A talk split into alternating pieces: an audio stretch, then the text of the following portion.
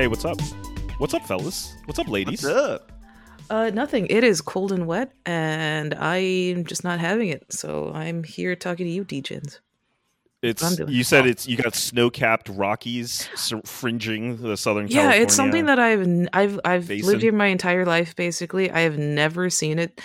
These like LA is surrounded by mountains. They're pretty low, like barely Mm-hmm. mountains. It's just LA is kind of in a basin. Um, and my entire life, like like when after a really heavy rain, maybe one or two of the very tallest peaks will get a light little dusting. It'll look like powdered sugar on Mhm. a little scone.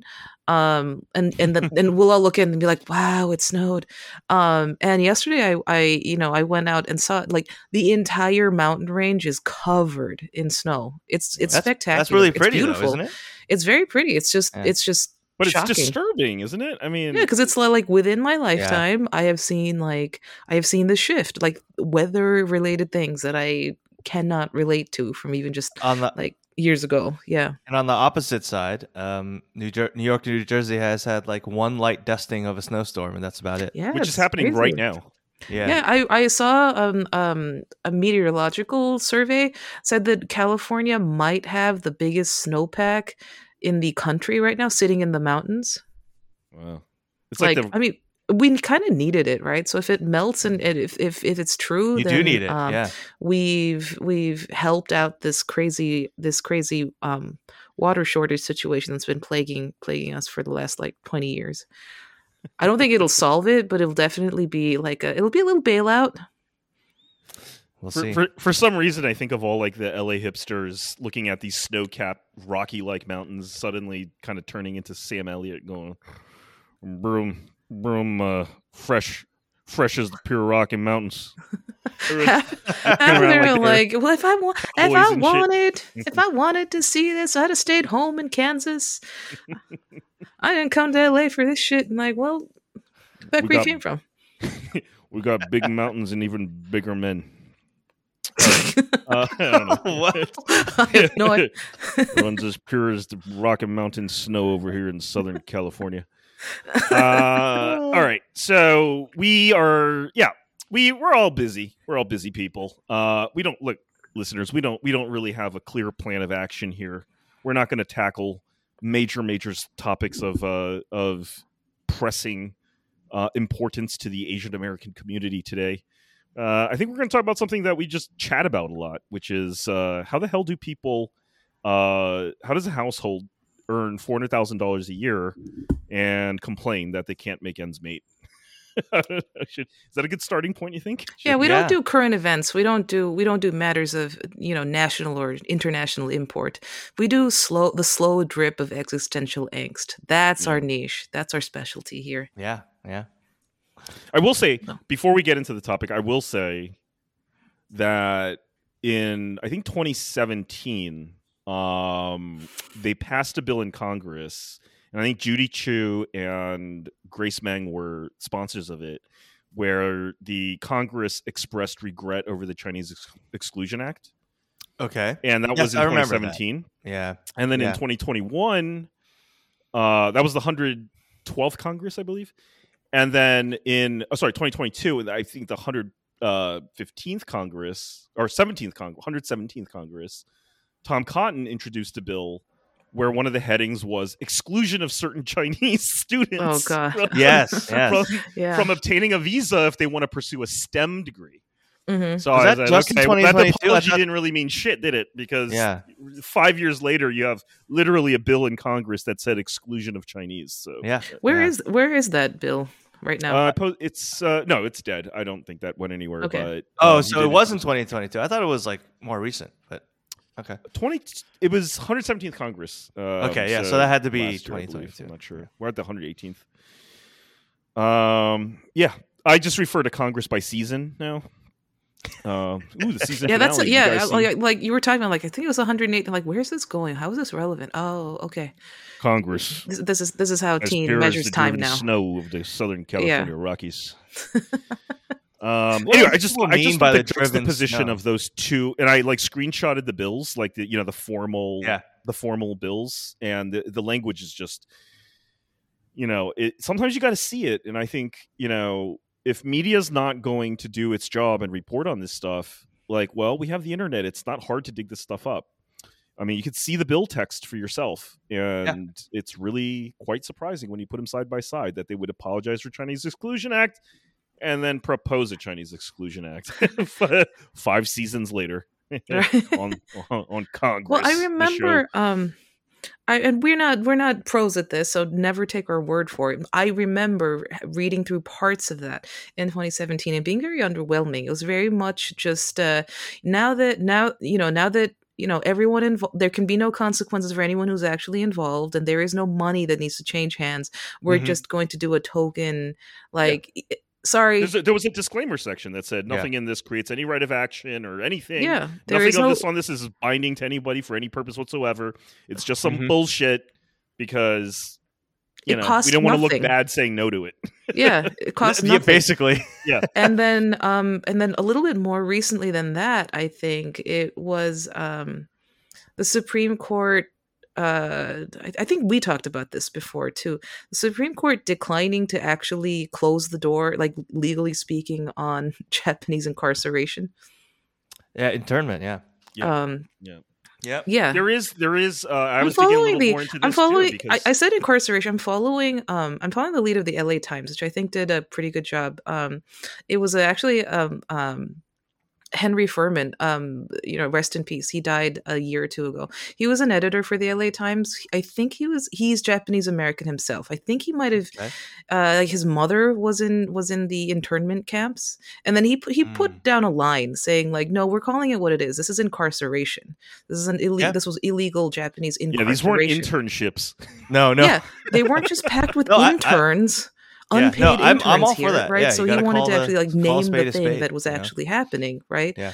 Um, and so ever since like the LA Times has held the line on that, every time I, I see a mention of that, it's that says like Japanese incarceration. I think it it it it's more impactful and it's more truthful. So, Oh, totally. um, in case it Totally. hit anyone a little weird that I said incarceration, like I actually think that's the proper way to talk about it. No, totally. Um, I, I just I tend to use internment just because that's what people understand. right but like it was an interesting like like like i hadn't questioned it before and then like as soon as i read his rationale and how the la times was was moving with it like it actually makes a lot of sense and then every time i noticed it gets invoked in other reporting like there's like if it's um like if it's invoked in like context of like current like uh sino-us relations or something or like what it what like um what shit could turn into for asian americans now um naming it that actually Mm. it it makes the stakes a little bit clearer i think Yeah. so that's just what that's that was just a personal uh thing that i learned from and i just want to keep going with that um Another thing I Anyway. learned in digging around uh, on this stuff is that you will see the claim that Korematsu, which upheld the constitutionality of internment, uh, members of the court, including, I believe, John Roberts, um, have claimed that Korematsu was finally overturned in 2018, uh, which I'd heard before, but I'm like, I'm not. Did they really? And I looked, and nope. Uh, the, the no it's not it was more like like they just said like like the tides of history have just simply moved on so it just it's icky basically to reconsider it now but that's they re- declined to actually put like a like shut the legal door on it Mhm. saying like that's definitely if you want it like it's going to be a real problem if you want to try to bring that back it's just interesting that the court, the justices themselves, and I believe it's Sotomayor and uh, Roberts in a dissenting opinion, meaning that they were in the minority of the court, had said in a dissenting opinion that they had finally uh, overturned Korematsu. And I looked it up, and there's a lot of commentary around this where most constitutional scholars says, eh, not really. You can't overturn in a minority decision. And 2nd Mhm. the issue wasn't actually before the court. So Right. the whether Korematsu was actually overturned or not, mm, still up in the air. It's not clear. So that There- would there's take another never an challenge, explicit right? holding that Yeah. it was that it was that it was uh, overturned, and what that's called in legalese is called dicta, which is some shit that I said on the side, but it's not really core to the actual case at hand. And so, no, Korematsu is still in sort of limbo territory. Yeah, right? if I think I recall the language being something like, uh, like the mores of the time have changed, so this is unpalatable given cur- what you know where we are as a society now. Yeah. But a case has, but in order to actually, they declined to to speak on it until another, until an actual case is brought to them that explicitly calls this ca- Right. calls Korematsu again. Right. I mean, that's So, that's substantively correct, but people will, if you're debating someone about this, they will point to language in 2018 where Robert said this has been overturned, hmm explicitly overturned. But the point is that he wasn't writing for the majority, Yeah. and the issue wasn't up for review, so it doesn't really count. Even though the language, you can, you know, a wily person who wants to make that case can point to that quote, and it sounds like they did, but they didn't. right. Yeah, and Right. that just recalls, you know, um, the toothlessness of that, right? Like this, this does Mhm. become like legal minutia, basically trivia. Uh, like that's, that's a Scalia's point. I think, Teen, you talked about it um, at least a few times, right? Um, in times of war, the law falls silent. Yeah, which is like that. that the Mhm. outer. ba- I mean, this is very familiar with uh, to anyone that um, you know pays attention. Is that the outer bound is not the outer bound of what can be done is not the law. It's actually national security.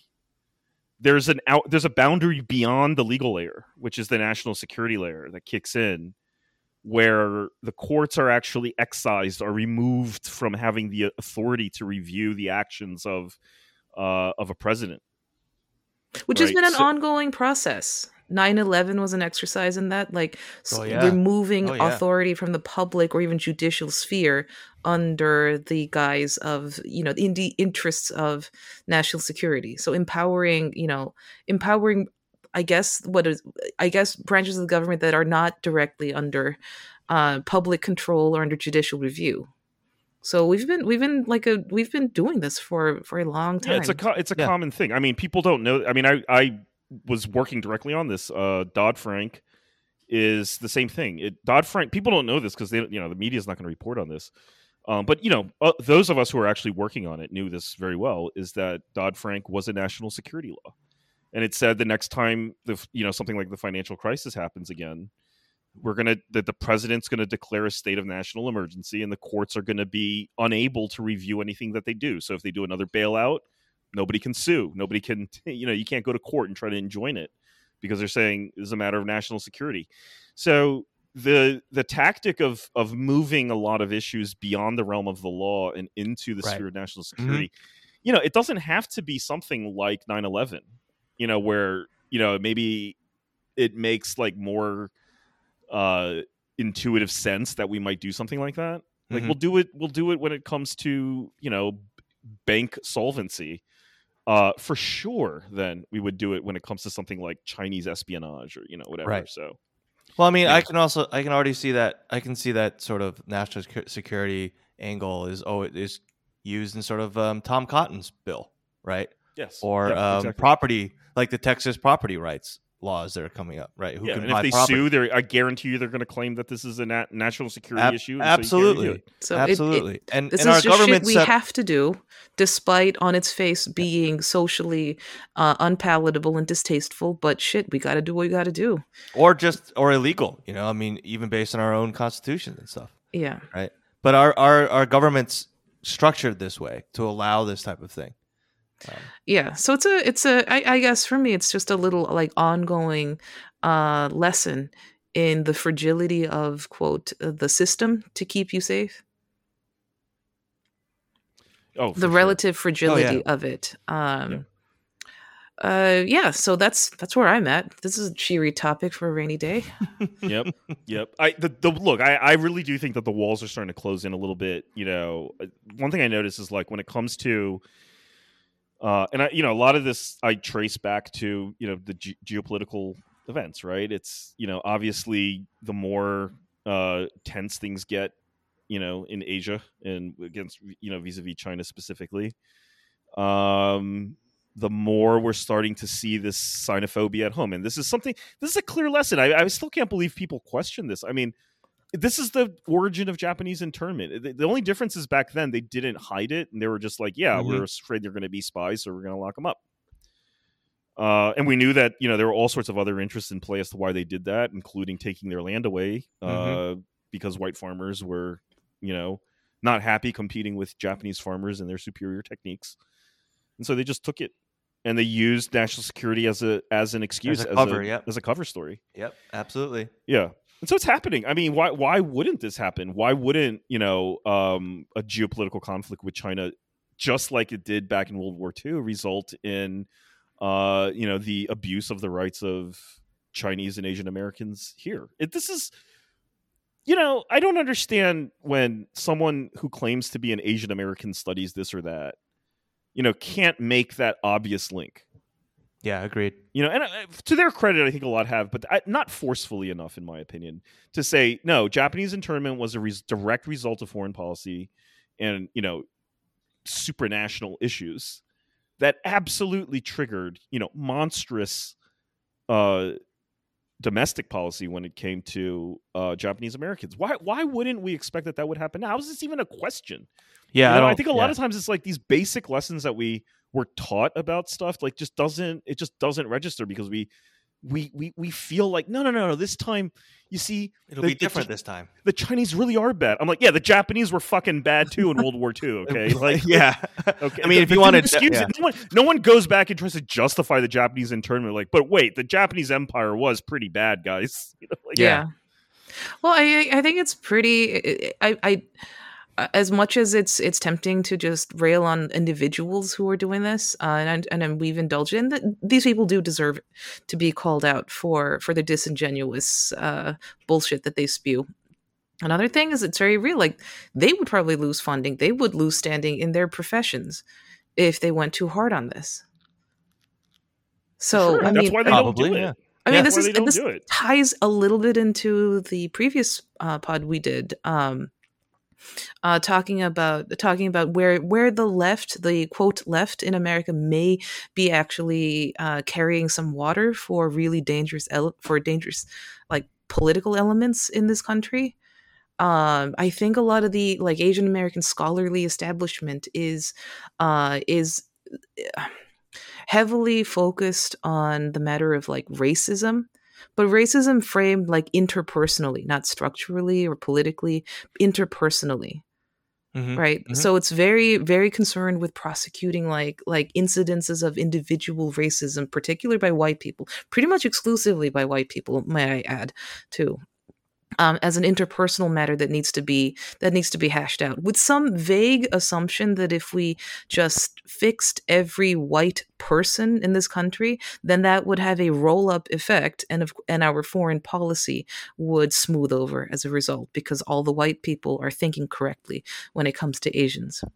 Um, that's Did you- you see- tactically and ideologically misguided and downright disingenuous. I think. Like, like, uh, wait, why are we talking about this? When we're trying, trying to talk, when we're trying to dunk on uh, rich lawyers. How, how the fuck do we get here? because like I think we got a little self conscious about the Oh, topic, yeah. and now we're talking about real shit. Oh, and- Yeah, let me get my soapbox. I'll tell you how we need revolution in the streets. Yeah, do not look at my bougie air fryer. Um, Did you all see that clip that was like making its rounds a few days ago from Karine Jean Pierre, you know, the White House press secretary, about oh how and she was like reading from her notes. She was like, you know, seven. Uh, we have seven. Oh, the yeah. majority of the cabinet is either non-white or um, a woman. Uh, we have seven or, Or 10 LGBTQ, LGBTQ plus. whatever. Yeah.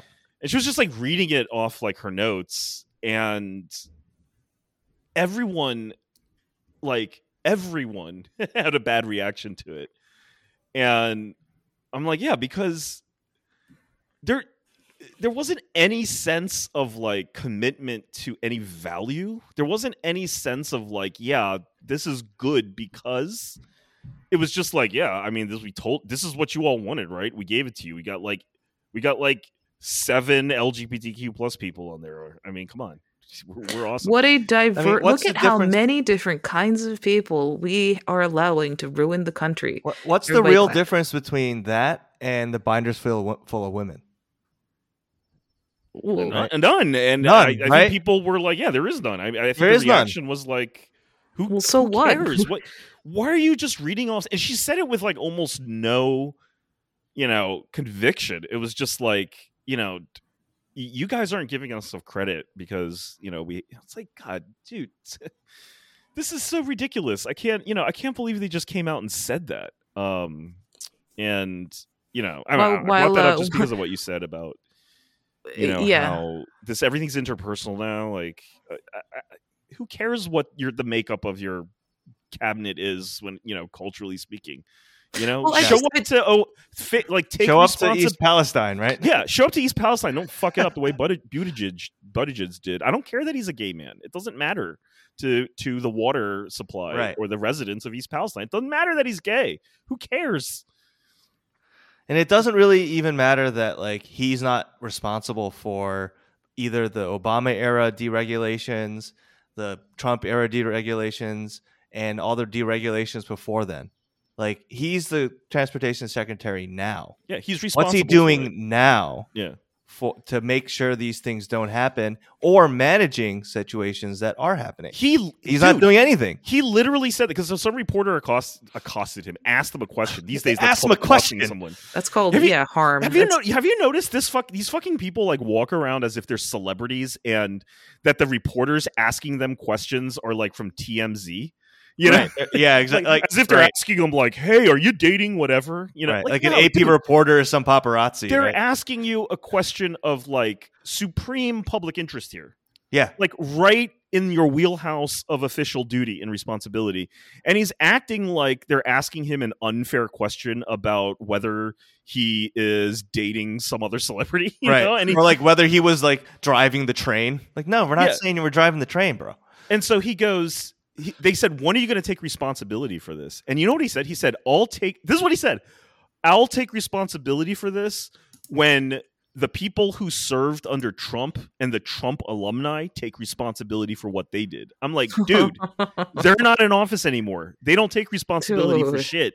Oh You assumed all the mantle of responsibility for all past actions and the current Why did you moment. want the job then? So I don't want to hear these people talk about the buck stops with me or like we need Any of that accountability in government. They're so anti accountability. It's preposterous, and it's gotten to the point where people just see it now. They just see it. Oh, and yeah. they're like, what is this guy on about? Yeah, So Yeah. it really. it's he's talking to an audience. Uh, he, he he's talking to an audience that does not feel like it has stakes in East Palestine, Ohio. It's, saying like, I mean, well, it's it really wasn't. it's my, not my fault. So what the fuck do I give a shit? That's that's the mood here. And for a lot of people watching, it'll be well, it wasn't Trump, and it's a bunch of it's a bunch of poor people in Ohio who gives a shit. Yeah, there are people who are actually saying that, and Yeah. like, Oh, they there said, was- that, oh, Biden won without Ohio, so why should he care? That, Yeah. that's, that's what we're talking about. and I'm like, Yeah, I think I know- saw some, someone posting like pictures of Trump signs or something from Ohio or something. Yeah, he uh, went. and be like, went these are Trump- the, these are the people in East Palestine you're going for. By if the way, if Like, ever there's an argument to get rid of the electoral college system, it's found in that quote. He didn't. Yes. He won without Ohio, so why should he care? right. I mean, come Even- on, people. I mean, it's ridiculous, and like, I, I, you know, I just even just like lightly calling out like just the officials not going. Like Biden didn't go, uh, Buttigieg didn't go until Trump went, and like some guy responded like to me on are Twitter. He's like, they have a governor, right? office. That means every single piece of land in under federal jurisdiction is your responsibility. Who actually Absolutely. cast a vote or didn't is fun- It's irrelevant to your duty, right? Yeah, uh, it's uh, Because you're not you're not senator or uh, or rep- representative of a state. Like you're you're Well, you then know. it, it tells you their mindset because when they say take responsibility, they don't mean, okay, I am going to take authority here and do Mhm. something. I'm going to Mhm. investigate. I'm going to push. I'm going to uncover. No, they think of it as who's going to get blamed, right, right. which is the classic fucking corporate mindset. You know, it's What- the yeah. classic McKinsey mindset. You know, yeah, I was going to say, what do you Shuffling expect from a. McKinsey consultant, right? Yeah. So, It's so every time someone says accountability, they immediately assume that Blame, means blame. blame, because Yep. they're all playing a reality show called Survivor, and they're just trying not to get canceled. That's all they care about. They just want to hold on to their job so that they can keep ascending that career arc of theirs. That's all they care about. Yeah. It's in, it's insane. I mean, I mean, It's well, it's not insane. Actually, it makes a lot of sense, but it's sad. Uh, you know, so because there's real I know. victims. Yeah. and every time every time the consequences come ba- come back uh there's a there's a learned helplessness and just just ignorance about e- the world and just why did hillary lose i can't believe why why we can't get this shit done well mm, You know, because they're not fundam- I think part of it is they're just not motivated by, like, they're not motivated by, you know, a real sense of like national duty. hmm And you know that it just in our day and age, like that's been so corrupted to the point where it's like people don't even pretend they have it anymore. You know, like Yeah. Yeah. and so they j- it's just pure, you know, careerist uh opportunism. opportunism yeah Yeah. Yeah. and and it's yeah and it's not just the people in in positions that like uh, you know of authority uh, in these uh in the government like they i feel like they learn it from the people that uh like the, the- like just regular people in america and how they respond they, they respond to things and i think i was cut off before but like people would respond like they respond be, to to like people saying you know pete why didn't you go to be like well, Ohio has a governor, don't they? And I'm like, why are you talking about whether the governor, like the state has a governor? Of course they do. Well, he he didn't want them to come. I'm like, well, what does that mean? Like that doesn't mean anything. Like you're the sec- you're the transportation secretary, you're the president. You can go and show your you just face. show up. You just, You show, up. You don't if the need governor's going to say the "fuck you," then the Governor. is going to look like shit. exactly. because th- because the governor's saying we don't need your help. This is a local issue, and I'm like, well, then take it to the people and ask them what they think. right. It's But like there isn't there isn't ju- there isn't that feeling. There just isn't Right. a feeling of like we gotta lear- we gotta fix this. We gotta do this right. But I think they learn it. It's like a big feedback loop, right? It's not just Well, them feeling them it. It's like doing a good people don't want it from them, and then it, it they, it's just a loop, right? I think It- people just don't give a shit about Yeah. America anymore. I can't believe I'm saying that, but like I just don't. I just feel like people don't like, take real pride in the place anymore, and everyone. And maybe this Yeah. is our segue to what we were originally going to talk about, um, because I think it does play into this to to a degree. But like, I, I have to say that like the going, you know, for all the lefty talk about like what neoliberalism this and neoliberalism that, I have always felt that there is definitely a large amount of truth to that, and um, the the culture, the sort of like corporate culture. Because I've always felt like the Yeah. U- United States does have a cul- Ministry of Culture, and it's the HR department of corporations that are dictating a lot of culture in America. Um, that bleeds out into like real world society, and that's how we get questions of like how do people even survive on four hundred thousand dollars a year? Uh which was four hundred thousand dollars a year became a thing in the media because um biden had proposed tax hikes for those for for families making over 400k and there there was like a series of like articles that were trying to say like it's, It's really not that much money. money you know and like what is 400k really like what is it really like trying to live on 400k in a high cost of living city? And they're like you know after daycare and tuition and all this stuff and then two family vacations and then this and then you know basically listing off the all the stuff of material consumption that we would consider normal middle class. Hmm. um they're like I, i'm left with like barely any savings you know? And jess you had brought up that article about um i always forget what's Fleishman, called flight what is it The the Fleishman effect? Fleishmans are in trouble. Yeah, Yeah, the Fleishmans from the are in trouble Yeah, we, we we referenced it a couple pods ago. and that the cut article, right? The Fleishman Yeah. effect, do they call it? Yeah. Yeah, and so you know they'll they'll run through you know this the annual spend of a uh, well-to-do family earning you know middle six figures, and basically saying like we're not rich, we shouldn't have taxes raised because we can barely make ends meet. And there is a level to which I don't think they're lying that No, it is no. really hard to live with the same. I would say this. uh, You know, it's funny because I was just in my old neighborhood over the weekend. Uh, Shannon and I went to like the Brooklyn Heights area. Uh, we were just kind of tripping around Brooklyn, and we ended up there. And I'm walking around at night, and I'm like, you know, I used to live here.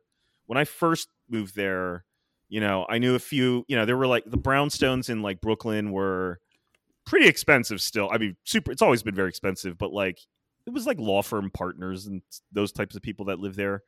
Um, not all. I'm sure some of them are like old money, like Paul Giamatti's family's there Mm. but like now it's like Matt Damon lives there. Oh, you know, and and uh, all these like hard, these big time fucking celebrities are moving there, and what I've no what I've noticed is that, and I knew a lot of people, you know, I knew like a lot of people there when I when I was living there, like kind of generally like older white couples and stuff, and they here's the thing is like they wanted to lead a the classic middle class existence. Yes, middle class meaning you know I have a car, I have kids that I send to a good school, I have enough space in my home to like house two kids, you know that kind of thing. And what we would consider like just the basics of like American middle class life. If you insist on living in New York City as an upwardly mobile white family, and I will say white because I think it's a little bit different for non-white people, which we can talk about. It is insanely expensive. It is insanely expensive to not have to be relocated to quote the outer boroughs or to New Jersey or upstate, you know, uh, not upstate, Westchester, uh, Long upstate. Island, you know, yeah, that's upstate. And you know, uh, Jess, I feel I have run into people in the in SoCal who have you know kind of feel the same way. They don't want to leave West LA. They don't want to leave like the coastal area.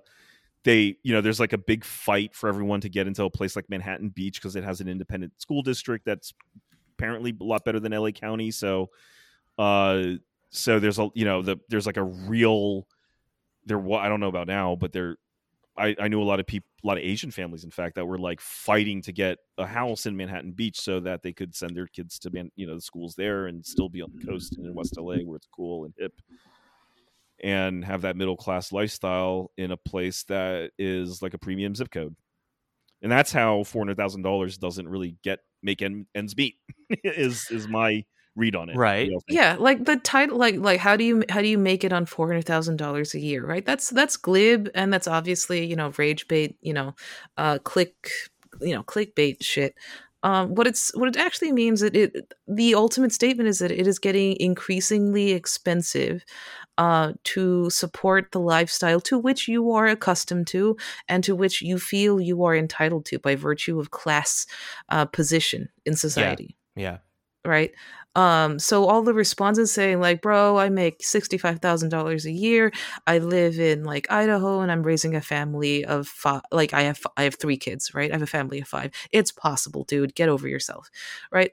That's actually, I mean, like we're not talking about the same thing here because we're not talking about like just the raw matter of survival. We're talking about both maintaining a certain uh, level of, of existence that you feel that you want, first of all, uh, that the social contract you bought into when you say like started you know college and and and started your career path you were promised implicitly this would be stuff that you were entitled to by virtue of like working hard you're in the right schools doing the grind all that stuff.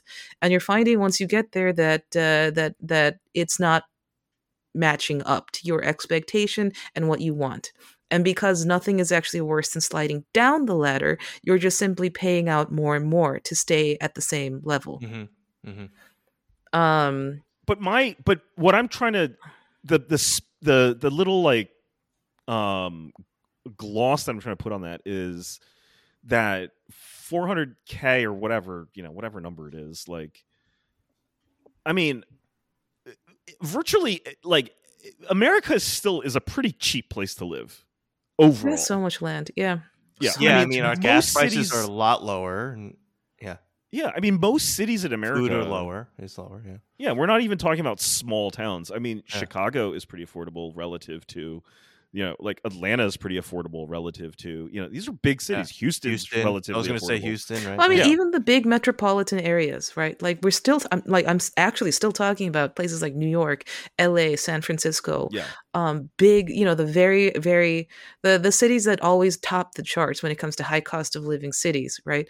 Not I'm still talking about those control, yeah. areas. Yeah, it's Yeah. all it's out of control. However, um it's not all the same, right? Like we live in high we were Mhm. talking just before we hit record, like we all live in high cost like the, the highest cost of living um places in America, but we have found our own ways of living in it that are that are more in line with how we want to live and that match up better with how we expect our dollars to be you know what how far we expect to stretch the dollar right um i don't i don't know i have no sympathy for the people doing a trying to engineer what a like um i don't know i don't know what's the what's the what's the bougiest place in Cobble Hill. Is that the bougiest?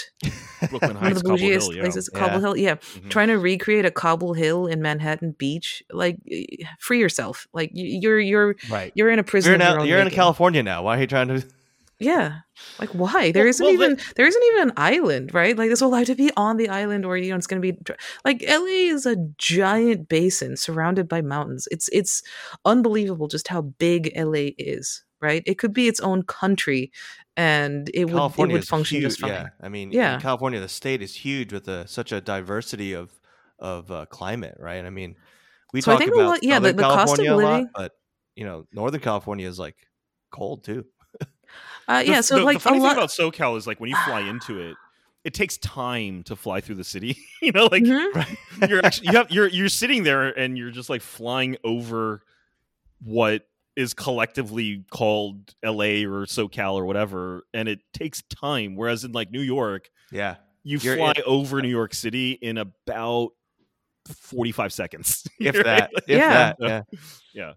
You get this Um, whole like you're getting this whole like panorama and it's like it's built out from from from coast to horizon like you cannot see the end of LA from the air basically Yeah, once you pull big. in close like it's massive Yeah. so you know i kind of i don't i don't know exactly where you wanted to go with this team but part of uh, my uh, like fascination with this topic is just uh, trying to calculate the exact place at which this becomes a manufactured hype machine that's hiding something else because if you want to like i i've Mm. read all of those op-eds about you know about i couldn't find affordable housing in los angeles so that's why i moved to ohio like iowa or ohio or whatever wherever right and it's always someone white uh, with a with a young family, and the and it's very very sympathetic, very sympathetic argument, right? Like, um, I w- had a baby, or you know, had had my second child, and just couldn't find anything that was in my budget.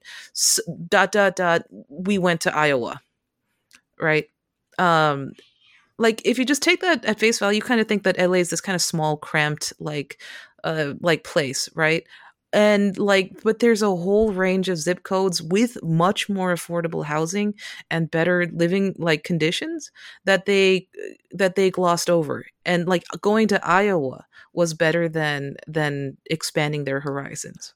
I just find that fascinating. Well, Um, you know, and it's funny because uh, one of my cousins, she she's in the enter- entertainment industry, but she's still in LA. She has two kids now. Um, you know, she's the main breadwinner. I don't think she's hugely wealthy, but she's found a way to have a nice family, and um, you know, and she's not going to move to Iowa. So like she she found a way to do it, right? Like it's possible, and she's kind of in that like cultural job space where you think maybe they'd be the ones complaining like you know i have i make x amount of money and i can't sort of afford it but she she's Well, how does she afford it?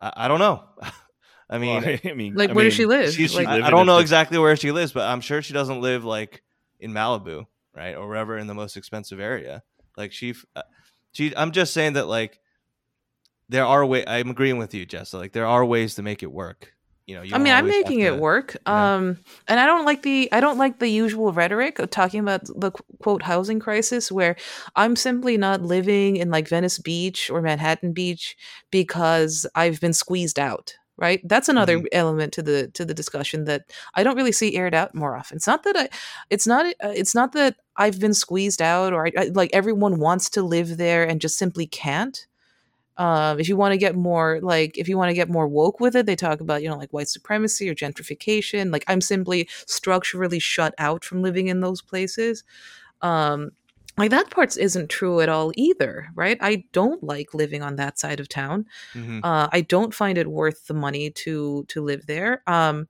I mean, the fun, the interesting part is like like technically I could, right? But at that point, that becomes more uh, a thing about me, an internal pr- value system that I like a process of coming to some set of like values I want to live by that's pretty individual to me and that does not actually have much to do with structural reasons right? So i think that's what you're trying to talk about teen right? Like It is. I think. what, what does I- it mean to be able to afford a place? What does it mean to like when uh 400k doesn't buy much? What is that much you're talking about? How necessary was that? Because Yeah. you're right. I think what what people think they're saying when they say I can't make ends meet is that the material, the cost of like just basic material existence is like too high, and we got to do something about that, or you know whatever. Mm-hmm. I, I I'm I shouldn't have my taxes raised because I can barely afford you know whatever. And they're making this like to be like just an outright issue of like material cost, but it's not. It's it's mm-hmm. about class identity. It Agreed. is about the class. Well, I think they say that because there is a sympathetic there is a sympathetic argument. Like, yeah, absolutely. Like inflation's a thing. Um, like housing is getting expensive. We have made we have made uh, housing like an asset class. Cars are Um, like overall, too. yeah. like it is going. It, it there is a bad trend line in uh, in terms of what things what things are costing, how much it's costing people to be able to afford these quote normal things. So I think that's how they dress it up. But what we're really talking about is the thing you're you're you're.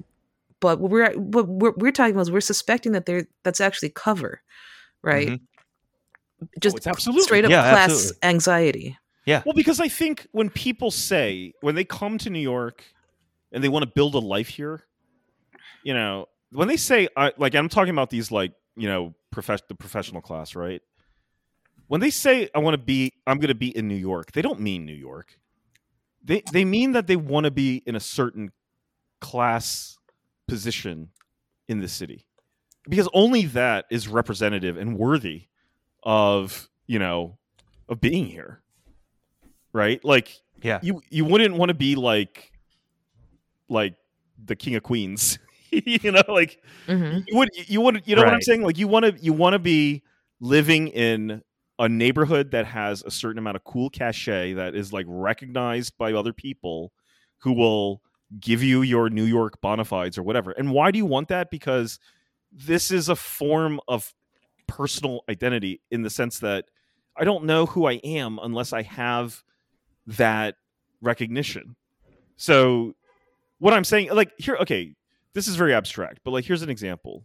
And I mentioned this on the last on the other pod, but like that we did. But uh we were, you know, we just on the weekends, you know, we've my my wife and I've been just sort of like trip into other neighborhoods just to hang out. And we went to Greenpoint. Greenpoint is and Philip will say this because he's lived in he's stayed in Greenpoint when he does business in New York, is not a convenient neighborhood. And Mm, it's mhm. not it, you know, it's not easy to access Manhattan. You've got the G train, which doesn't go to Manhattan, and that's it. That like the only subway is G train, and Greenpoint largely is to the west of that anyway. So it's a long walk. But on the northern tip of Greenpoint, which is like central in a way because it looks right, has an amazing view right across the East River to Manhattan, and at the same time it is walkable to the northern part of Williamsburg, which is very convenient. Williamsburg has the L train, but L train's not really accessible to Greenpointers, right? You'd have to take the G train down first. What my point is this: they have this entire little like new city complex yeah. built right next to the river, right? What's that? Is it like next to the river? It's right on the waterfront. Yeah, I was just I was there this last weekend. Yeah. Okay. And the apartments there are luxury, you know, luxury class apartments. You know, the typical kind with the floor to ceiling windows and that white Mm, column in the corner. Um that, you know, some of them have city views and stuff. And uh we were like wondering like how much would it cost cuz this place is really inconvenient. Though it's hip, it's it's it's kind of got like hipster cred. There's like hip little restaurants and boutiques around there. Um 7900 for a two bedroom and it was it's not particularly big i mean under definitely under i think it was pro i would guess probably on the order of 750 square feet maybe 800 but under a thousand for sure 7900 God. bucks and the building is half empty i mean there's available units all over that i mean the top floors are more occupied but the lower floors yeah. are almost i mean they're completely fucking empty Was it just rentals? rentals yeah and so here's my point is like you have this neighborhood in Brooklyn that has like certain amount of like hipster credibility right now. And I say hipster in the loosest term possible. I just mean fancy, like culturally relevant or bougie, cu- yeah. culturally esteemed part of Brooklyn. You know, like the type of neighborhood that will show up in a Netflix show. right. like it right. was, it did show up like in in the in season one of you like he, he meets a girl over in greenpoint you know um so it has like it's on the cultural radar it's walkable to uh you know williamsburg which has totally solidified its ca- cultural cachet yeah. But it's not convenient. It sucks.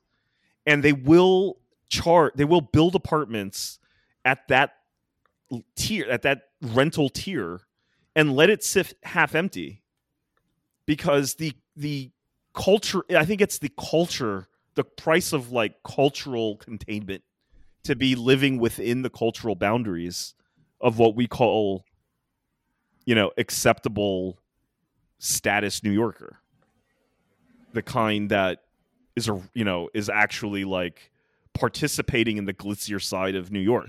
Hmm even though nobody wants that apartment. As you said, they're half empty. they're half empty but they will still price it as such. So they're not going to budge on price. No, absolutely not. Because right yeah, well, I they mean, don't have would- to. They're not incentivized even by the tax No, they're uh, not. tax structure either. Uh, they can just write yeah. off. uh, They can write off what they don't rent out.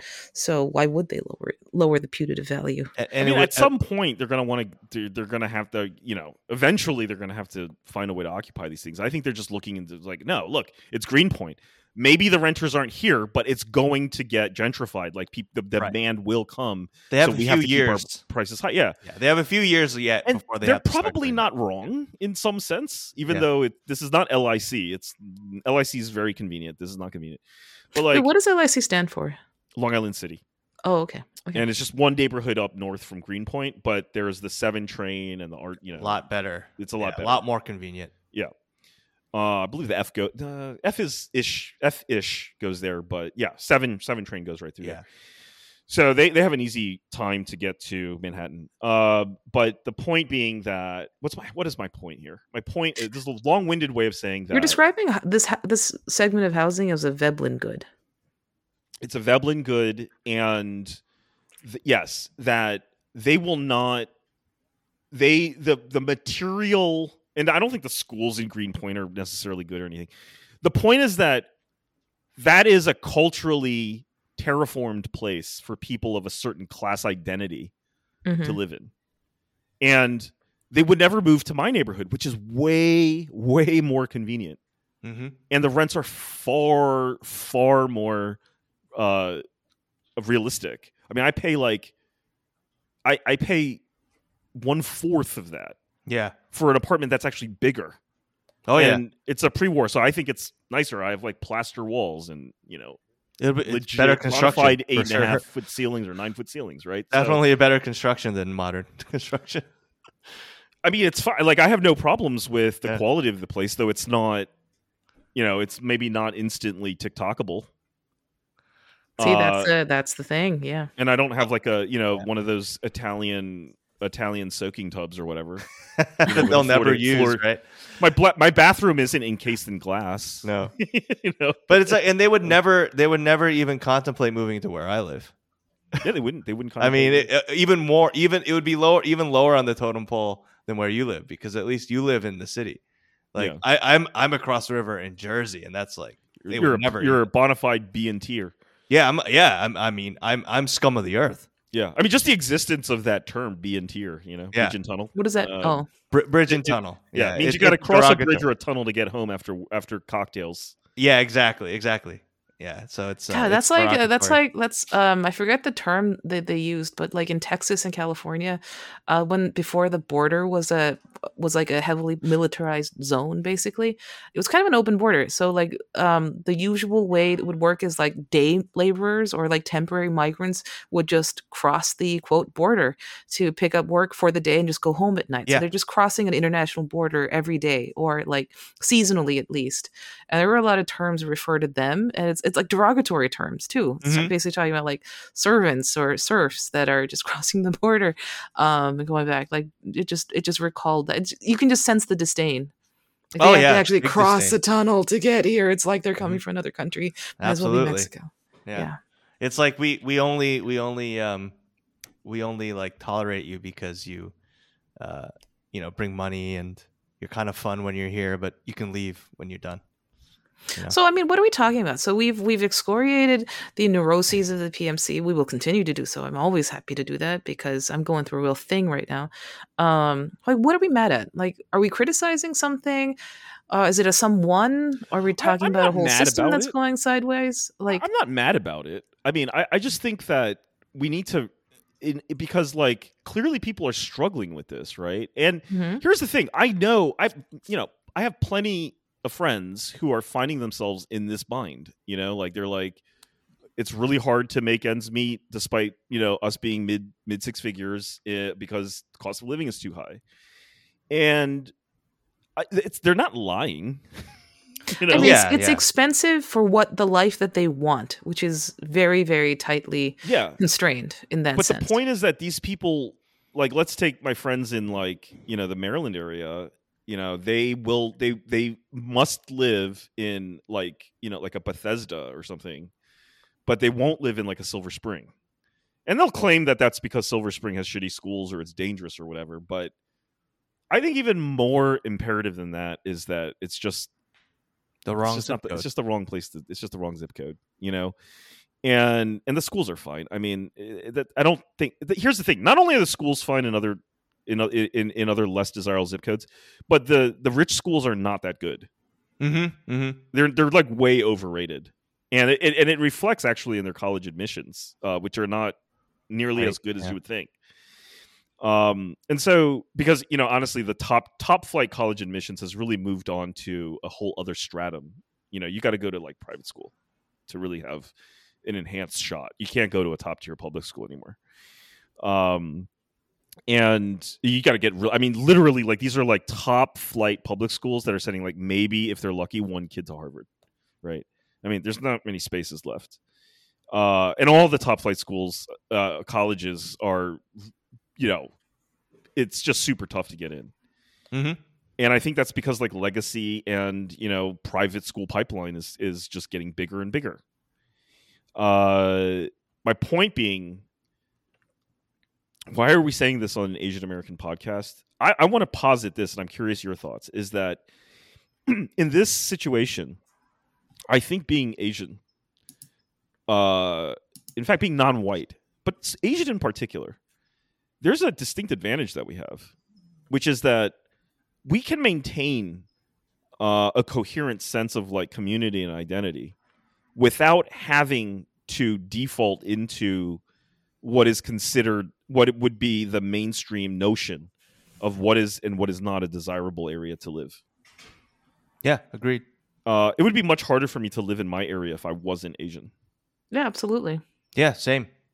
um, and that actually is like in material terms. i I mean, in economic terms, I, I basically got like a 30, 40 percent raise. you know, just by deciding, just saying I'm going to live here instead. Because I, mean, got um, friends that are paying like upwards of five figures a month in rent to be in Park Slope. Are they Asian? I don't even or, think is that great. Or are you just talking about generally? What's There's that? no people. Are they Asian or? No, uh, yeah. I mean, there's a mix, but I'm talking. I'm thinking of a white person, but Okay, yeah, all right. Yep. No, that's fair. Like where I live right now, so like right on the border of the San Gabriel Valley, so the six two six area code, basically. Um, itself a huge parcel of land, right? But close enough to like um like me being like like being in tech, like you will you will end up going to the west side quite often, right? If you are if you are in that industry, just naturally. A lot has moved a lot has moved downtown either, which is even better geographically speaking. So it's both so it's very primo real estate, honestly. Um that has a that has a significantly lower like cost of living. That like food is expensive, food's just going to be expensive all across the the county. There's not going to be really that much variation. Um but even still like the quality will be different, the density and and uh and variety that you have access to um, and definitely rent and mortgage will be much lower in the San Gabriel Valley, generally speaking, uh, than it will be, say, like on the extreme, the the bougie west side. Uh, but you still, if you, but if you live there, you still have access to everything. It's not a trek. It's not a journey to get to to get to wherever. I mean, traffic is a, can be a you know a pain, but that aside, like it's it's a real like hack, if you will. Mm-hmm.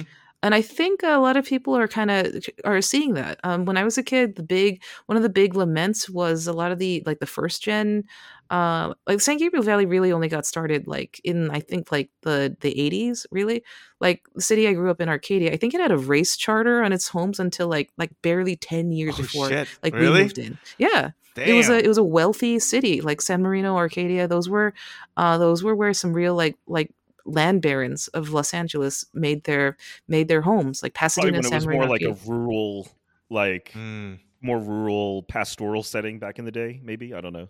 Before it was like um. I mean, this this loosely speaking, a lot of a lot of these land barons actually made their money in like Orange County, Ah, okay. like Uh, in and then they just bought- agriculture, and then uh, Los Angeles was kind of the residential. It, like it, I'm simplifying a lot, but basically that's how it happened. So, Okay. um, so so that's just kind of how it came up. And then post war, obviously, big housing boom. Um, and then but there were race charters on it. So in Arcadia, you, I mean, for people who don't know, uh, I I might not be using the right word for it, but anyway, it's a term written into like the sale of your home. Restrictive, yeah, there we go. Um, Right. Bounded by race. So basically saying like you will Lawyers. You are you are legally bound to only sell this home to another member of the white race basically. Yeah, because when you bought yeah. it, there's a covenant on it that said you won't sell to a non-white person. yeah, Which- covenant yeah, yeah. basically Yeah. yeah. that barely got overturned like 10 years before my parents bought their place right Yeah, I mean they because Um, the Yeah. argument was uh, sorry, I have to chime in here with my little legal uh, trivia here. The argument was that it's not against the law because this is just a private agreement.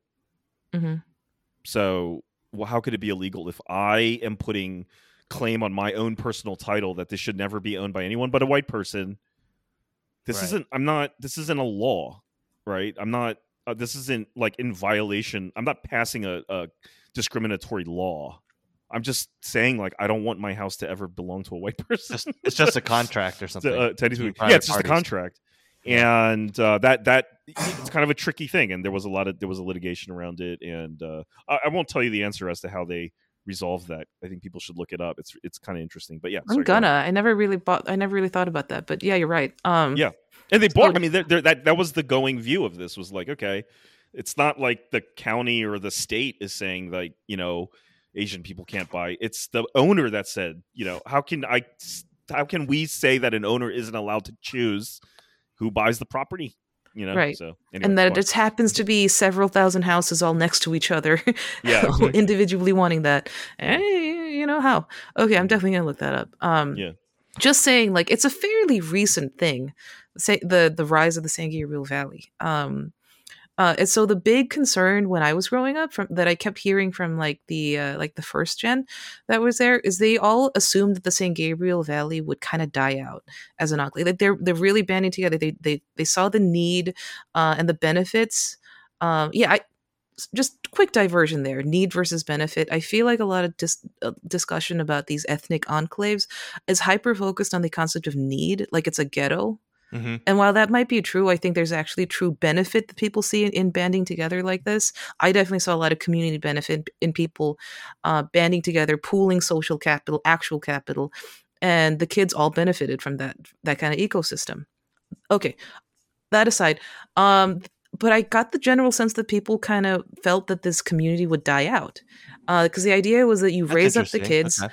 um, you raise up the kids, um, uh, and you educate them. They get a foothold in this society, and then they would leave. Mm. Like they're no they- longer they really quite skedaddle. restricted Okay. to, to this area. So Right. they were kind of re- recreating this concept that this is Oh. kind of this is a little bit restrictive on them too. So where they're would just the parents assuming. go? Well, they would probably just like it wasn't really about. It's not really mechan. It's not really a mechanical discussion about like where I'm specifically going to live.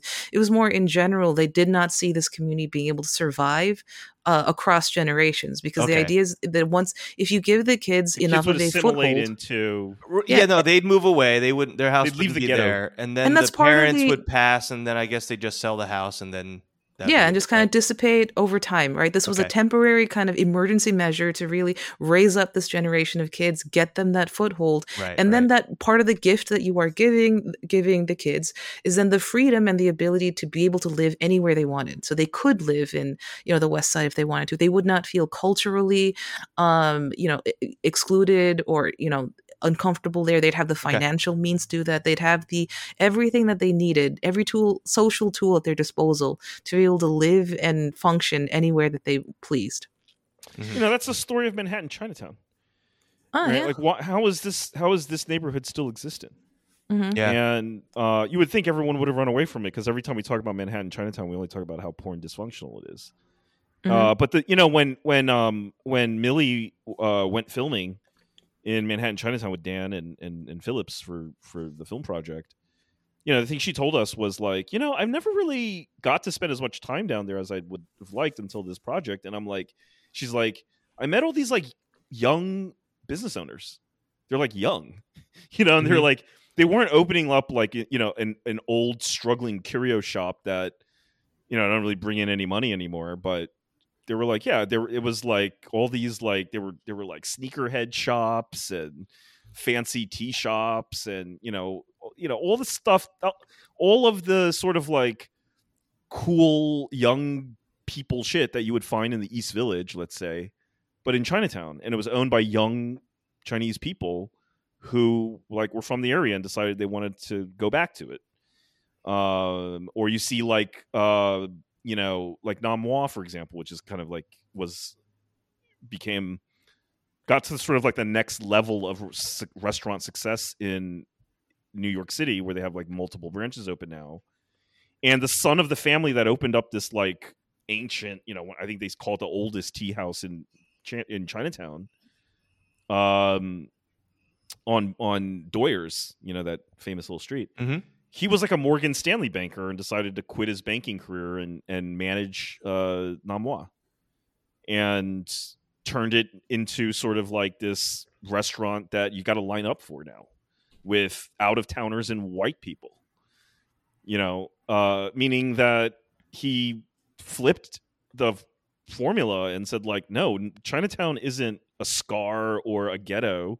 It's a fucking attraction you know? Um so that that's a very different attitude I, I don't i'm sorry jess I, I i figure that this had some relevance to kind of what you're saying about Oh yeah, absolutely. In fact, it's Yeah. kind of the same story. Like, so when I was growing up, like it was like you know just hearing that it would kind of die out. Like people didn't expect it to develop any further than it did by say like the '90s, and then you know once a second gen got its foothold, like they're expecting like the third gen onwards would kind of be mm-hmm. disseminated across wherever, right? Not not not they wouldn't be coming back. Um, and that, that actually isn't true. Like for a little bit, that actually sa- started seeming true, right? Like you go through these big, uh, these big enclaves. Uh, there wasn't a lot to do at night, especially, um, like, um, like boba was a thing, but it wasn't quite like an, an attraction. It certainly wasn't a thing to the extent that it is now, right? Uh, you weren't seeing a lot of families, like young, uh, young families, uh, coming through. It was all like it was. It was kind of portrayed as a like an old people place um kind of stodgy not very desirable um you would like the desirable places would be further out in the in the city closer to the west side for example etc um that script is flipping uh, there's a lot more young people trying to come back in, uh, trying to raise families here. Um, there's the, just the sheer like density and quality of like the stuff you are able to Mhm. do here is just phenomenal. So it's really take it's it's really seeming like it's not only not dying, um, it's growing and it's thriving. There is there is a lot of money coming in, a lot of people eager to Yeah. like be part of it. Um, it's a And real it's just social better, ecosystem. isn't it? Don't you think it's just Yeah, getting it is. better generally? Yeah. Like there's more It's- services, there's Goes to more the benefit, retail, right? there's Mhm. more infrastructure all the time. It's Yeah. not there's choice right there's Mhm. variety it's not like and it's it's it's a matter of real like it's like it's um it's not even like i see a lot of like um you know, like the nationalist discourse, like we got to band together for the race. So that means like sacrificing for the race, like dealing with bad service or poor selection or just shitty, shitty living conditions. Like it's the opposite of that. Like it's No, the yeah. easiest thing to be supporting this. I want to. I see a real material benefit to my life. Uh, first and foremost, and it's a real like joy to be part of it here. Uh, I would love to. I would love to be part of this for a very long time. Um, like it's just like you know um where am i going with this where are we know, going it feels like a real hack honestly so it's it's like a little like yes, side Yeah, Yes. side door out of all of the the angsty Yes. hand wringing hand wringing you see in the newspapers about like the cost of living crisis or you know how how untenable the situation here or there is Uh, it's it's like they're not they might be talking about la but it's not like it's not the la that i live in Mhm, you know what i mean mhm. it feels Yeah. like it feels like living in the clo- it, like like living in a little bit like you're you popped into the closet to to be in Narnia and then you pop out again sometimes. Like Well, yeah, and I don't, I don't, and I think you know you make the point, Teen, that maybe it's because we're we're non-white, right? Like that we have access to this hack. I don't know how. I don't know how like someone who grew up in Westchester, like where I grew up, but you know is just sort of like white Anglo-Saxon Protestant, liberal, not particularly religious, um, isn't particularly like connected to their like Italian heritage or you know German heritage or English heritage. Uh, Where would they go? Like there is nothing equivalent to like a Fort Lee or where Yeah, I mean, like Arcadia exactly. or they, anything they like could that. live in Like, Fort Lee, but they're not going to enjoy. well, they're the not way going you to do that, right? There, it would Yeah. be it'd be a certain type of white person who would enjoy it, but not the ones I'm talking about. I mean, even like a like a yeah, I, I just don't see like white people really enjoying living in a true ethnic enclave. Yeah. I just don't see it because like the, the- just the, the the services that are available, the things that make this place a city or a town or whatever, it just doesn't help them. It's just yeah, not it's just not good for them. Like like there is Well- no there's no Whole Foods here. There's not even really like a shop like not a shop right um like what, what like a key food. key food. Yeah, Yeah. like a norm, you know, a quote normal white, you know, like American grocery store. There's only uh Asian groceries and you, you it doesn't have all the stuff that you know uh non-Asian people or non-Latinos want. Right? Yeah. But it's everything that if you cook Chinese at home or, you know, whatever, like they have all the things.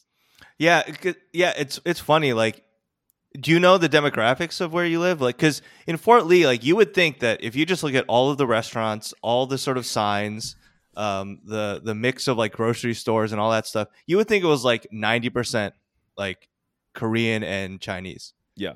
but it's only like thirty percent. Oh, okay. But it, No, it's here is- hilarious. though. Here is pretty it's like 60% Hispanic, 30% Asian, you know, something something something like Yeah. that. It's like I'm just way I'm just dumb, saying, yeah. like, if you were looking at all the things that are sort of available as like services, you would Mhm. think it's like totally flipped, but it's it's still like 60, 70 percent like you know white American, Yeah. Well, it's still a It's still. Yeah. Yep. You know. But it's Mhm. like it, it's I don't know. It, it it's such a great place to you know, and it's we're right near the city. So, I, but again, like I don't. It's not. It wouldn't be available to the most you know people in New York City. Like they just wouldn't want to live here. Yeah.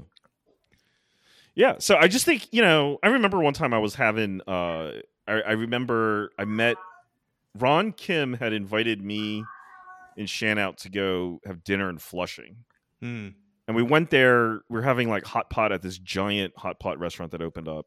Flushing is another one of these enclaves where it's just like it's so it's just gotten so much investment money pouring into it right now. It's just it's just develop it just keeps developing and redeveloping and redeveloping. And it's getting more modern and more glitzy and you know there's just more and more all the time. Uh and no different than like when I went to Cobble Hill or Brooklyn Heights the other day, it's no different in the sense of like how much development activity is going in there. Not to say that Flushing is like that affordable, but it is a way different profile living there than wanting to live in Cobble Hill or something like that. And we we're having dinner there, and like some of their neighbors rolled up and we're sitting next to us, and I was just chatting with them, and like she was like a big law firm lawyer, and the guy was working at like you know like a Facebook type hmm tier tech company. So you know, you know, they were definitely like you know middle six income types, but they were like living in Flushing, and and you know, and, and then their Friday was like we're gonna go have hot pot in Flushing. They, you know, and it's just different for them, and I guess it buys them more options out there in terms of like being able to get a bigger place to have kids Yeah. and then they're not as worried about the schools because frankly there's less worry about sending your kids to a mostly asian school than uh you know, if you're asian you know i mean yeah. Yeah. so it's just an option. Like i see this this couple and i'm like this wouldn't be available. I mean ron himself he has three daughters and they live in the city but they live in flushing. Like hmm where else is he going to house a, a you know three girls comfortably and send him you know not have to pay an arm and a leg and bankrupt himself sending them to private school? You know so um maybe he does send them to private school i don't know. But um yeah i mean uh that's my i i knew a lot of people like that. I knew that i used to hang out with this korean guy a friend uh who lived in um west la and then told me that he was he was like yeah you know i'm gonna be gone you know so i don't know if we'll hang out again.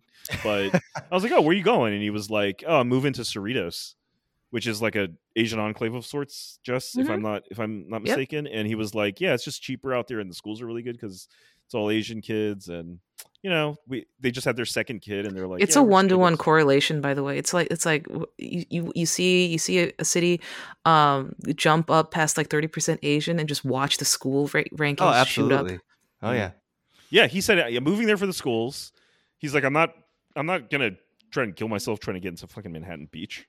right He was like, Yeah, we're gonna, we're just moving to Cerritos, which is not a glamorous neighborhood, I'm sure, but he's like, I like living there. It's nice, you know. it's very comfortable. Uh, a lot of this post-war the post-war suburban developments in california they're really good for raising families. Like the houses have a lot of space. There's there's yards. Um there's usually they're pretty late they're they're laid out pretty well. Hmm right so it's you minimize like cars being able to come in blow through past a house at like 80 miles an That's hour That's good. That's good. um things are always pretty like like amenities are pretty close by It, like like the urban planning was really good but and what else would you want, right? Like, wh- why else are you going to live in a place? Um, because you know, but to I don't know. for that to that question, Adam. I you know, Shan was telling me about this blog that she read about it was a Chinese guy, like a like a you know like a first gen immigrant who was doing like a list of like the best neighborhoods for like Chinese immigrants to Okay. move to. and number one on that list, sorry, the list is not what you would normally expect. LA and New York were nowhere near on that list. Um, and some of them I didn't agree with, and I was telling Shen because as a first, I think a lot of first gen Chinese or first gen Asian immigrants don't really recognize like the problem mhm. That you face raising kids in a place like Missouri. Like, Yeah, rural you don't want to do that. but number one on the list is actually near where I grew up. which Rock- Sugar Land oh i thought it was gonna be Sugar Land's like not bad. Sugar Land is, Mm. you know, parts of Houston or in Texas are great. Mhm. um, because there's larger Asian populations there. But Yeah. uh, Rockville, Maryland was number one, and I and the second I saw that, I was like, that's a good. I can tell that this guy put some thought into this because Rockville, Maryland is most famous uh, f- because it was an REM song called "Don't Go Back to Rockville." Okay. and he was dating a girl from Rockville. And Rockville, Maryland is exactly it's just a completely unglamorous, you know, boring, uh solidly middle class typical American suburb. It's nice. I think it's nice. Mhm. But I remember I brought one time Tim Shorrock, who lives in Washington, DC. He's a DC guy. Was just like, oh, the most soulless, vapid, you know, like, and I don't blame him for saying that. I'm just saying that that's the typical view from Americans about what Rockville, Maryland is. It's just like, you're just stuck. It's just like, it's a nowhere place. Don't go back to Rockville. And the advantage, I think that's a disadvantage to have that attitude yes, I was going to say, hey, yeah, because it's- you're boxing yourself out from this neighborhood where this guy did an objective measure of like what is the what what's housing prices relative to the income for jobs in Mhm. the in that area. Yeah. yeah. versus the quality of the schools, and he's like, "Oh shit, it hits Yeah. its the crime, you know, c- uh, convenience of living, right? Yeah. Just not. Uh, what do you get for your money? Um, is it close to anywhere you might want to go on like a weekend if you want to have a little excitement?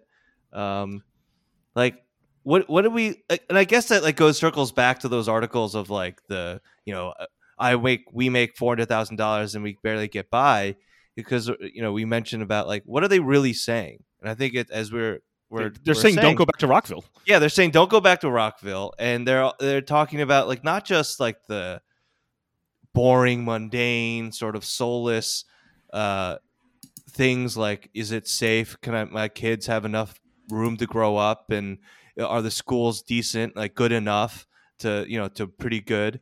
Um, and they're they're talking about these other things, and I'm like, well, why are you worried about that stuff? And and Adam, you know what's going on now uh, is that Rockville is known uh, among the Chinese and Asian community yeah, as uh, sort of the, the the the de facto Chinatown of the DC area. Okay, that's good. I think that's a good thing. That's gonna, It is just makes Rockville a better place. Like the food's gonna get better. Exactly. you know, exactly. You see what I'm saying? So what happened is what happened is that the sort of like anti glamour, the sort of like Mhm. just sheer practicality of the matter. the sheer blandness and you know just anti magnetism of the place Mm-hmm. um you know uh, anyone who was like upwardly mobile just cleared out and they were like i'm not living in rockville. I'm living in bethesda or i'm living in chevy chase or i'm living in D- i'm moving to dc i'm going to dupont Circle or DC, whatever, yeah, yeah. right? Uh, i'm not living in fucking rockville maryland. That's like where like you know people go to turn old and die you know? And what happened was a lot of chinese and asian immigrants it's definitely not just chinese Mhm. um were like okay well for some reason you got like really good high schools in that area and housing is like way fucking cheaper for some reason here than it is like literally like one town down which is bethesda Crazy. so i don't know what the big difference is but we're going to start buying property here which is i think what happened to flushing back in the day you know like flushing wasn't always chinese like you know yeah, no, uh, it wasn't. Yeah, absolutely. Fort Lee yeah. wasn't always, uh, you know, Japanese and Korean, right? It was mainly Yeah. Polish and like Russian. Yeah, and I think what happened was they, you know, Asian immigrants looked at these like sweet spots that were, you know, relatively convenient uh, in terms of transit and accessibility. Yep. Um, had you know pretty good housing stock, and otherwise in decent schools, but it just wasn't fashionable. Yeah. And they were like, "Fuck it, I'm gonna buy." And in the process of everyone saying, "You know what, fuck it," I, you know, I don't. They don't. It's not even that they didn't care about fashionability. They don't even have a concept of it. Mm. They're, don't care about that shit.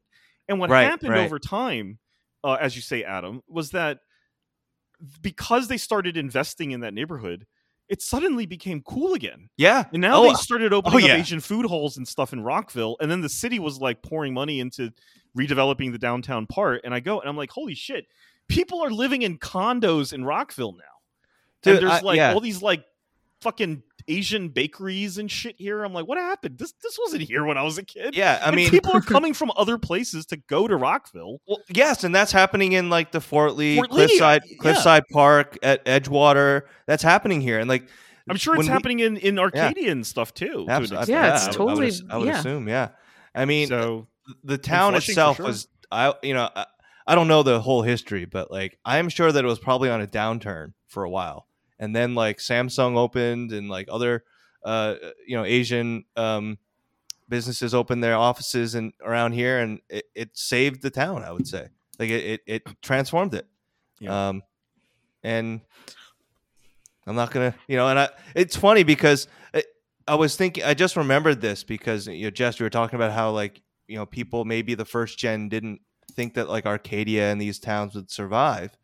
Um, it's funny, like my aunt just bought a place, uh, you know, in, in Fort Lee. Like my my um my mother in law is going to buy a place at some point, and like they they like hung out in this area and like had jobs here, or my aunt did like 20, 30 years ago, and they're like surprised that they're back. They're su- they were surprised that we bought a place. Interesting. Yeah. But they were like, hmm. because I think in their mind, maybe they would never say this, or maybe they, I don't know if they think about it this way, but they were probably like, "We're you know, this isn't like a place you really want to like stay or like buy. Like, you know, it's it's it's sort of it it there isn't much here. It's probably going to be like gone at, at some point. Like, but now it's like completely d- different, right? And they like come back and they're like, oh my god, it's like totally transformed. It's so much bigger and and and um, vibrant than they would have even expect you know what they would have expected when they were working there like 20 30 years ago.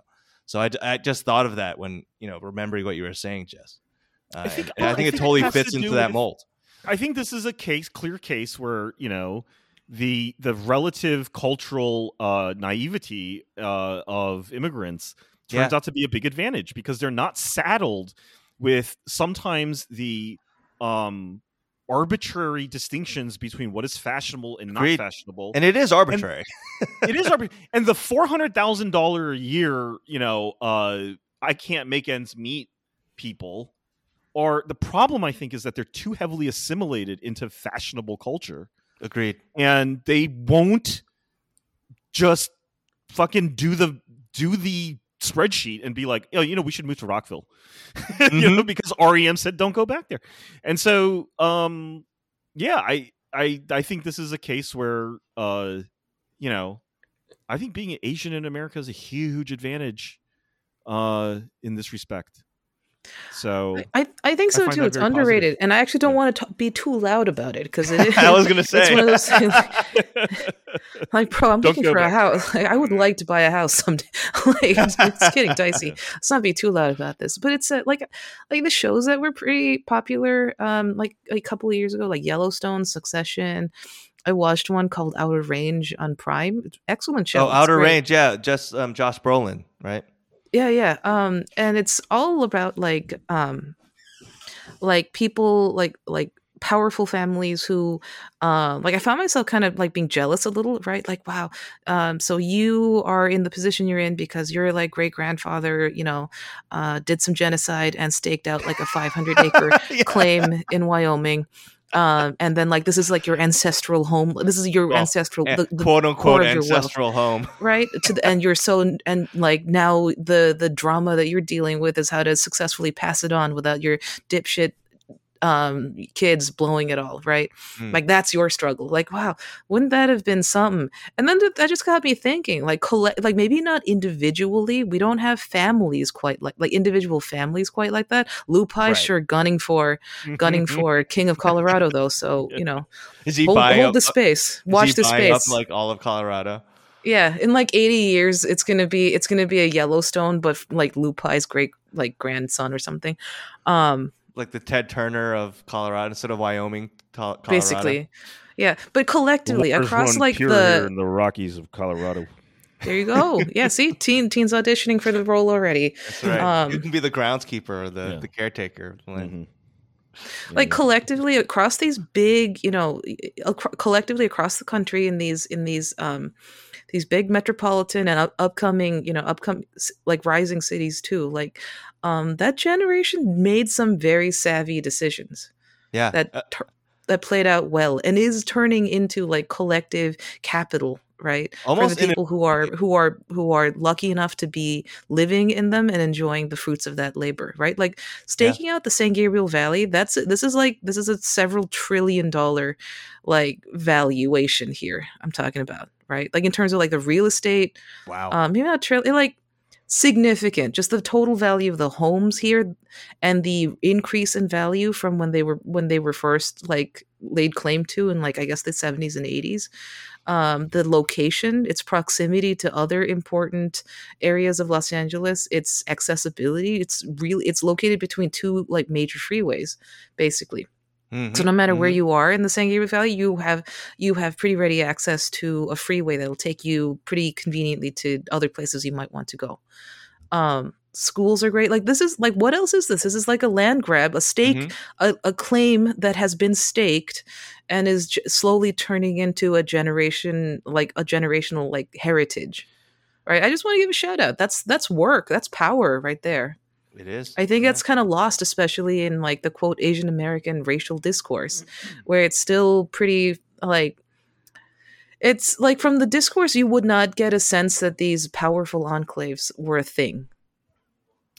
Do you know what I mean? Yeah. Yo, for well, sure. well, and and even when the, and if they do talk about them, they're sort of stinky lunch, right? You don't Yeah, wanna, because yeah, I because was marginalized because we're in Manhattan Beach or something. because Yeah. yeah, I, re- I remember the Fung Bros did this thing about how you know like uh living in the bubble, meaning like there was a whole video about how he was just like a a S, you know, a six two six kid, which he isn't. He's from Seattle, uh, but like how he he knew this girl and she was like living in West LA, and she was like you know had had a, a cool artsy fartsy job, and they had a conversation where she was like, you know, you're just like stuck in the bubble, and you just don't want to like branch out.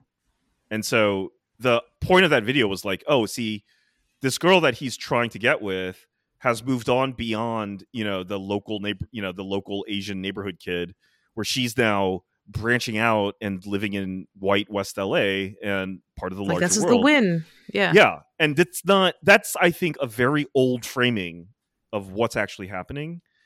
And uh, oh, we're at an hour twenty. I kind of want to. I want to close this out just by saying that you know I've always loved San Francisco. I think it's just like probably the most beautiful city in America. And I don't think people should count it out, even though the only news I ever hear about it, and by all accounts, I think they're accurate. I haven't been there in a long time. Is that you know it's going to shit and you know i i think that there's a lot of asian that's a that's probably the most asian major city in america it's probably like oh isn't it something like close to 40% asian you know like something like that Feels it definitely feels that way. that sounds about right. Yeah. yeah it's Yeah. one of the few cities that that has had you know an asian mayor and asian people Mhm. have um long history there and you know i i think that it's too early to count san francisco out because i don't think that asian people are necessarily just going to give up on the city. Yeah. they i think the san franciscans view it as asian san franciscans view it as their city and you know i see all these you know i see like elon musk or whatever and all these other tech giants who are not from there you know talk about like it's their city and then when things get rough they're just like fuck it i'm They leaving flee. Yeah. yeah, like Charles Schwab or whatever was like, "Fuck it, I'm moving to Florida," you know, and they're just abandoning it. And I think that's a foolish move. I think if you look at a neighborhood like Manhattan, Chinatown, the ups and downs that it's been through, people didn't sell; they hodled, they fucking Mhm. hodled. Yeah. And uh, I think that Asian people are going to hodl in San Francisco. And this idea that you should abandon it because it's going through um, an acute period of crisis is wrongheaded. And everyone who's ditching San Francisco right now, uh, you know, doesn't really deserve to partake in uh, the eventual restoration of that city. And so I hope the city becomes more Asian. Yeah. you know, I, I think this is an opportunity for people to consider. I don't know how bad it is, but like San Francisco's in decline. And that to me smells like opportunity. I don't know. Maybe I'm being totally naive here. I think it's in line uh, from the people who are being hyperbolic about it, which means Mm. people who have triggered its decline. Yeah. right um i see it as a great moment for it because i feel like a lot of predatory transient elements that were there Mm, basically to mm. just to benefit from it never give back um if they are leaving that's a good thing Yeah. any temporary wo- any wobble in real estate value or like general like money in the city that's transient Yeah. Yeah. it wasn't doing that much good for the city when it was there That's right. Everyone. That's right. I mean, Right. yeah. Yeah. Yeah. It's and it's absolutely. I mean, uh, my heart is always, uh, you know, Is in San invested here in New York, but San Francisco, yeah, San Francisco is like one of the most beautiful cities in the world. Y- Yeah. I'm, It, it's got it's one of the few cities in, in North America that can lay claim to being truly right. beautiful. i believe Uh, yeah that's yeah. that's I'd agree with you 100% true that. and and I don't think um I don't see San Francisco going anywhere. I, I, it's it's sort of like when people talk about like New York is gonna like is on the decline and it's gonna like die. I'm like it's, not gonna New die. It's, It's New New York's York. never gonna Yeah. die. I don't think San Francisco will ever die.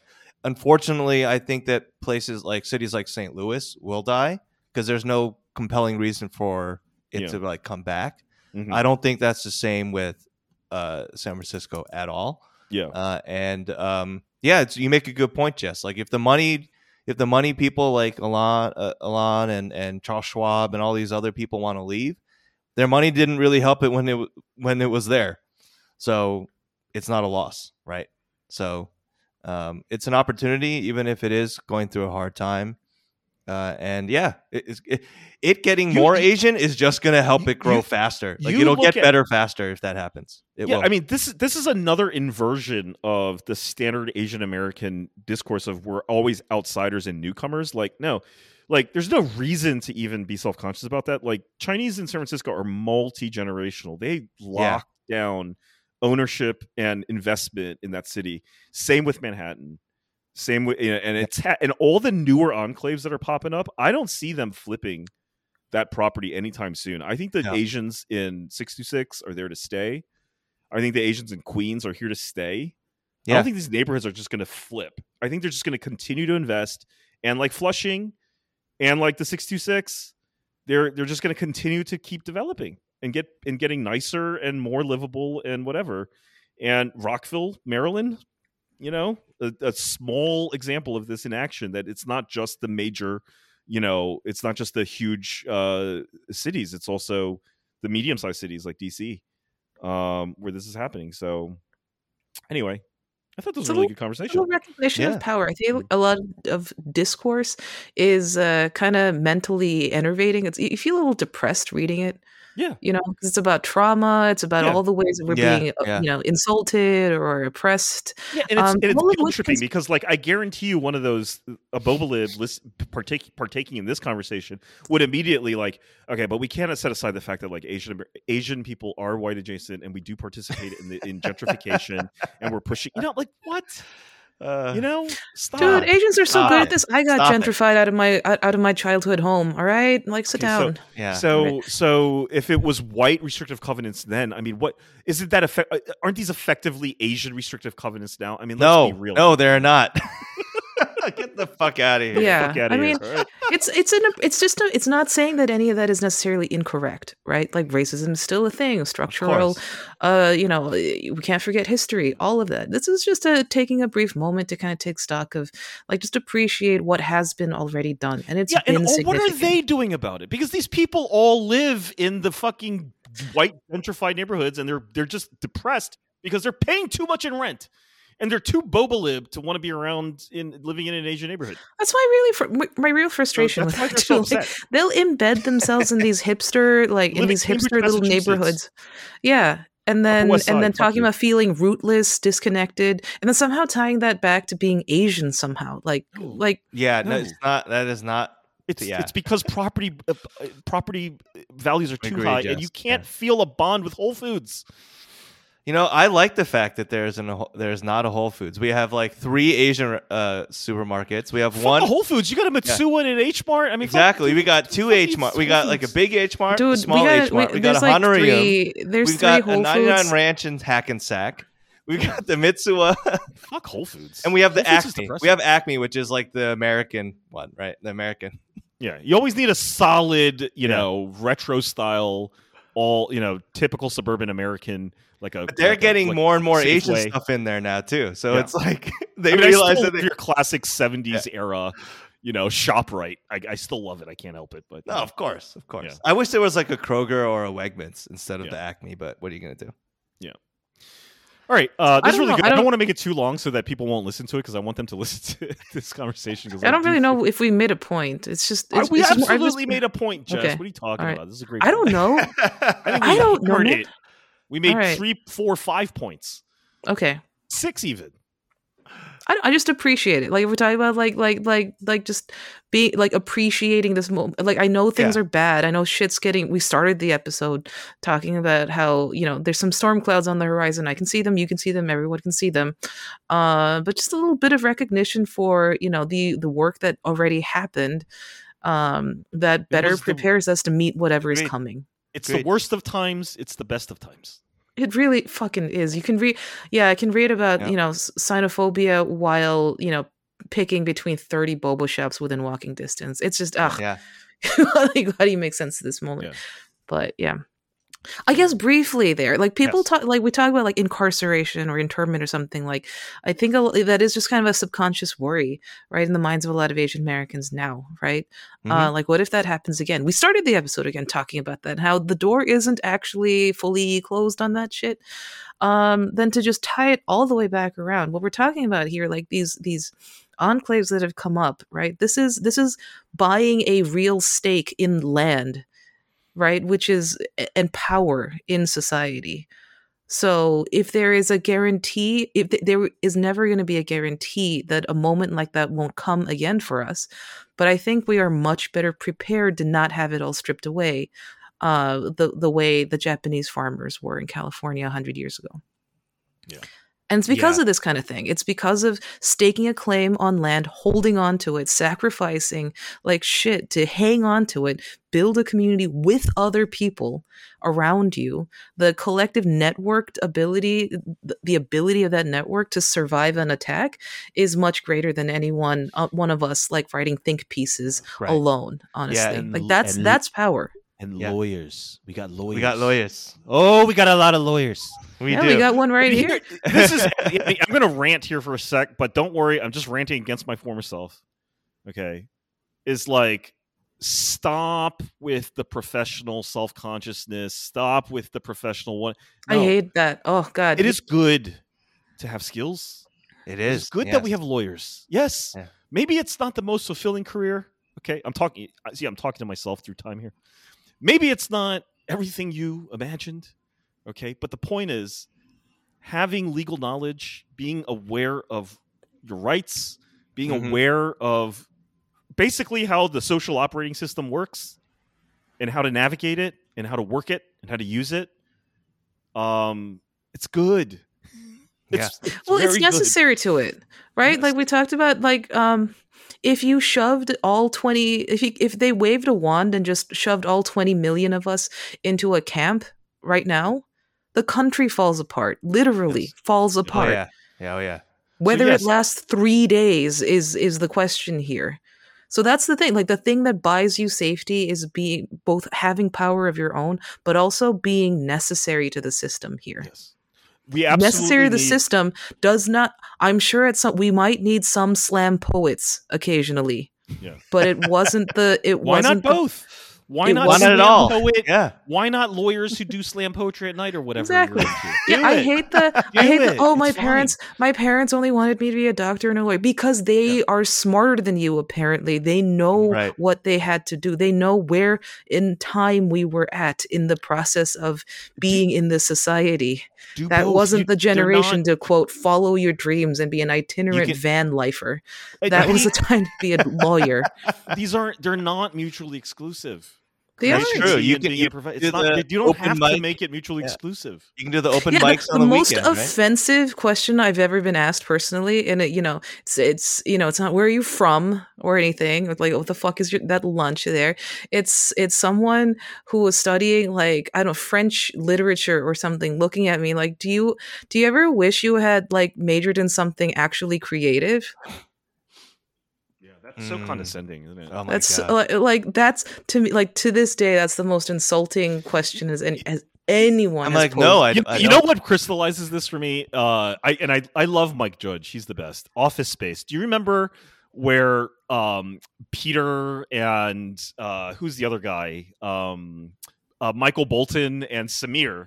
Samir's the Indian immigrant, right? Mhm. They're at uh you know they're they just got laid off and they're at Peter's apartment and Peter's giving this whole spiel about you know like like you know how fucked up and spiritually devoid this white collar off you know this white collar job is and all this shit. And Mhm. Samir goes yeah but I need job security man. Remember that? Yeah, yeah, I remember that. the, the Indian that was such a note perfect little quip because yes it would totally be the Indian immigrant guy that's still like yeah but job security is a good thing Yeah. yeah, and he was That's right. right absolutely right he is Yeah. yeah. you know so it's because it's so fun i mean this will probably be another pod I, we should probably end this but like yeah like you know how all of like the the existential navel navel gazing of gen x in the 90s late 90s has now come around to everyone's like samir now everyone's samir Uh, not gonna work here anymore. Everyone is Samir going, man. It would be nice to have that job security. I would love to sit in a cube all day.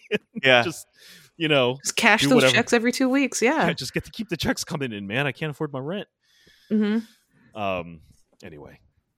Um. All right. Uh, I'm gonna call an end here because we're at an hour Sweet. forty. Uh, because I I do want to put this out as a entirely free episode. Yeah. Because Okay. That was a good conversation. But thanks for humoring me, guys. Oh, absolutely. girls. Um, and we will catch you next week. Bye. Bye.